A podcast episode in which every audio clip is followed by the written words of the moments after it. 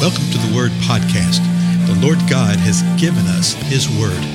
Let us learn it. Let us live it. Let us rejoice in it. Spread the Word.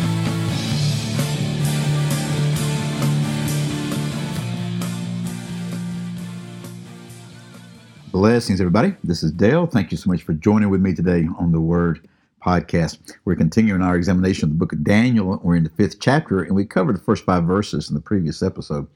But let me read those again, as always, right? to set the context, because we're talking about Belshazzar, a different Babylonian king, actually, the last king of Babylon. So here, verse 1 says Belshazzar, the king, held a great feast for a thousand of his nobles, and he was drinking wine in the presence of the thousand. Verse 2 When Belshazzar tasted the wine, he gave orders to bring the gold and silver vessels which Nebuchadnezzar, his father, had taken out of the temple which was in Jerusalem, so that the kings and his nobles and his wives and his concubines might drink from them. Then they brought the gold vessels that had been taken out of the temple, the house of God which was in Jerusalem, and the king and his nobles and his wives and his concubines drank from them. They drank the wine and praised the gods of gold and silver, of bronze, iron, wood, and stone. So you see that the Spirit is leading Daniel here to drive home the point that these gold and silver vessels, particularly the golden ones, that they've been taken out of the temple of the house of God. He says that two times. Out of the temple of the house of God, which is in Jerusalem. So there's no doubt. so they were having this pagan drunken celebration using the vessels of the Most High God. now, verse 5. Suddenly, the fingers of a man's hand uh, emerged and began writing opposite the lampstand on the plaster of the wall of the king's palace. And the king saw the back of the hand that did the writing. Notice how it changes. You got this festive thing, thousands of people there, thousands of drunken people. And then suddenly it starts off, it says, suddenly, like out of nowhere, suddenly, the fingers of a man's hand emerged. Emerged from where? emerge carries the idea of what? Coming out of one place into another, moving from one place to another. A man's hands emerged, apparently out of nothingness, okay? That he emerged and began writing on the plaster wall. So this is like plain plaster wall. And the king saw the back of the hand that did the writing. So the king can see the back of the hand, the fingers, and everything. Everybody else probably couldn't because of the angles of the wall where they were seated everything. But the king could see it. So, what do you think the king's reaction is? Well, we don't have to do much thinking. Let's just read verse 6. Then the king's face grew pale, and his thoughts alarmed him, and his hip joints went slack, and his knees began knocking together. He had a physiological reaction. He sees this. He sees his hand writing on the wall. His face grows pale. And these are all uh, physical reactions that we have when we're in shock, when we're terrified over something, when tremendous fear comes over us. His face went pale. That means his blood is draining from his face. But why is the blood draining from his face? Well, we know now, just uh, some of the things that we know related to the physical body, that when times of fear, times of terror, times of uh, fight or flee, you know, come upon us, that the body reacts instantly. And so it starts pumping that blood into places that are important. Uh, the, the skin isn't as important at that moment, okay? So the heart, the mind, the brain controls the heart, and the blood's going to start pumping to the major organs. And it's literally going to give this type of effect that your face turns pale because the blood's rushing away from your face.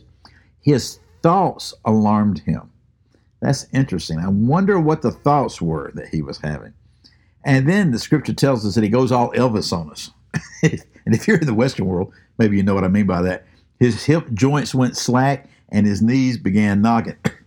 when Elvis Presley first came along, uh, he was known for his dancing style. And as a matter of fact, they would not show him on TV uh, his full body. They'd only do him from the waist up because it was considered to be obscene the way that he was uh, moving his hips about and the way that his knees and his legs move. This right here was involuntary, folks. Okay, the face thing was involuntary. His thoughts were involuntary. Like what was, what was rushing in his mind. His hip joints went slack. That means they were weakened. He's about to collapse. And his knees began knocking together. You know, we've often heard it said that somebody's knees were knocking, and, you know, we've nearly treated it like it's some trite type of thing that it doesn't really occur. It really does occur. And here's the example. Now, verse 7 continues The king called aloud to bring in the conjurers, the Chaldeans, and the diviners.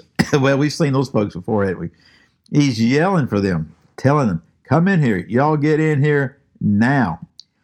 Don't you know that this was causing quite a ruckus in the party? So he calls them in. The king spoke and said to the wise men of Babylon, Any man who can read this inscription and explain its interpretation to me shall be clothed with purple and have a necklace of gold around his neck and have authority as third ruler in the kingdom. Now that's sort of curious, isn't it? So what have we learned right here? That the writing on the wall had left an inscription. The writing was there, they could see it. They all could see it. But also, nobody knew what it said. Okay? Nobody knows what the king doesn't know. He brings them in there to read the inscription and explain interpretation. He was so fearful that he went straight to it. He says, If you can read this, if you can interpret it, guess what? I'm going to clothe you with purple, extremely valuable clothing. Okay?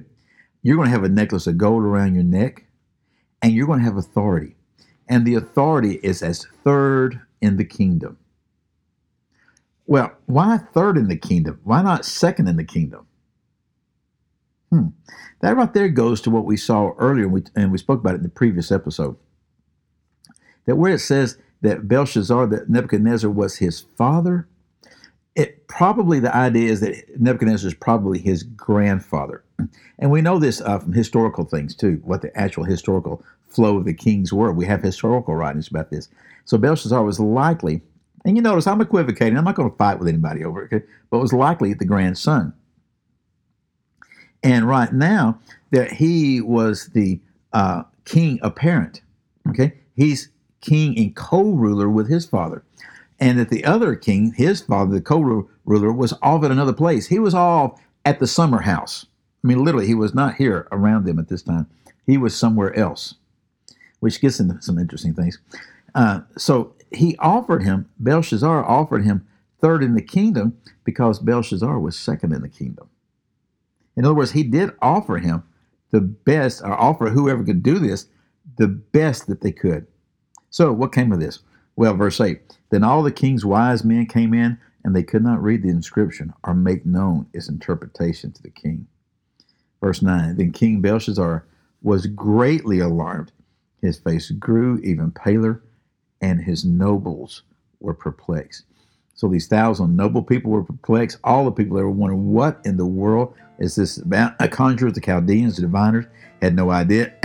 the king is getting more and more fear filled because of what he's looking at. Well, I wonder what's going to happen next. well, we'll have to wait to the next episode because my time's up. you can go ahead and read if you want to. You can always read ahead, Daniel chapter 5. Again, I'm Dale. Thank you so much for your time, and I'll see you in that next episode.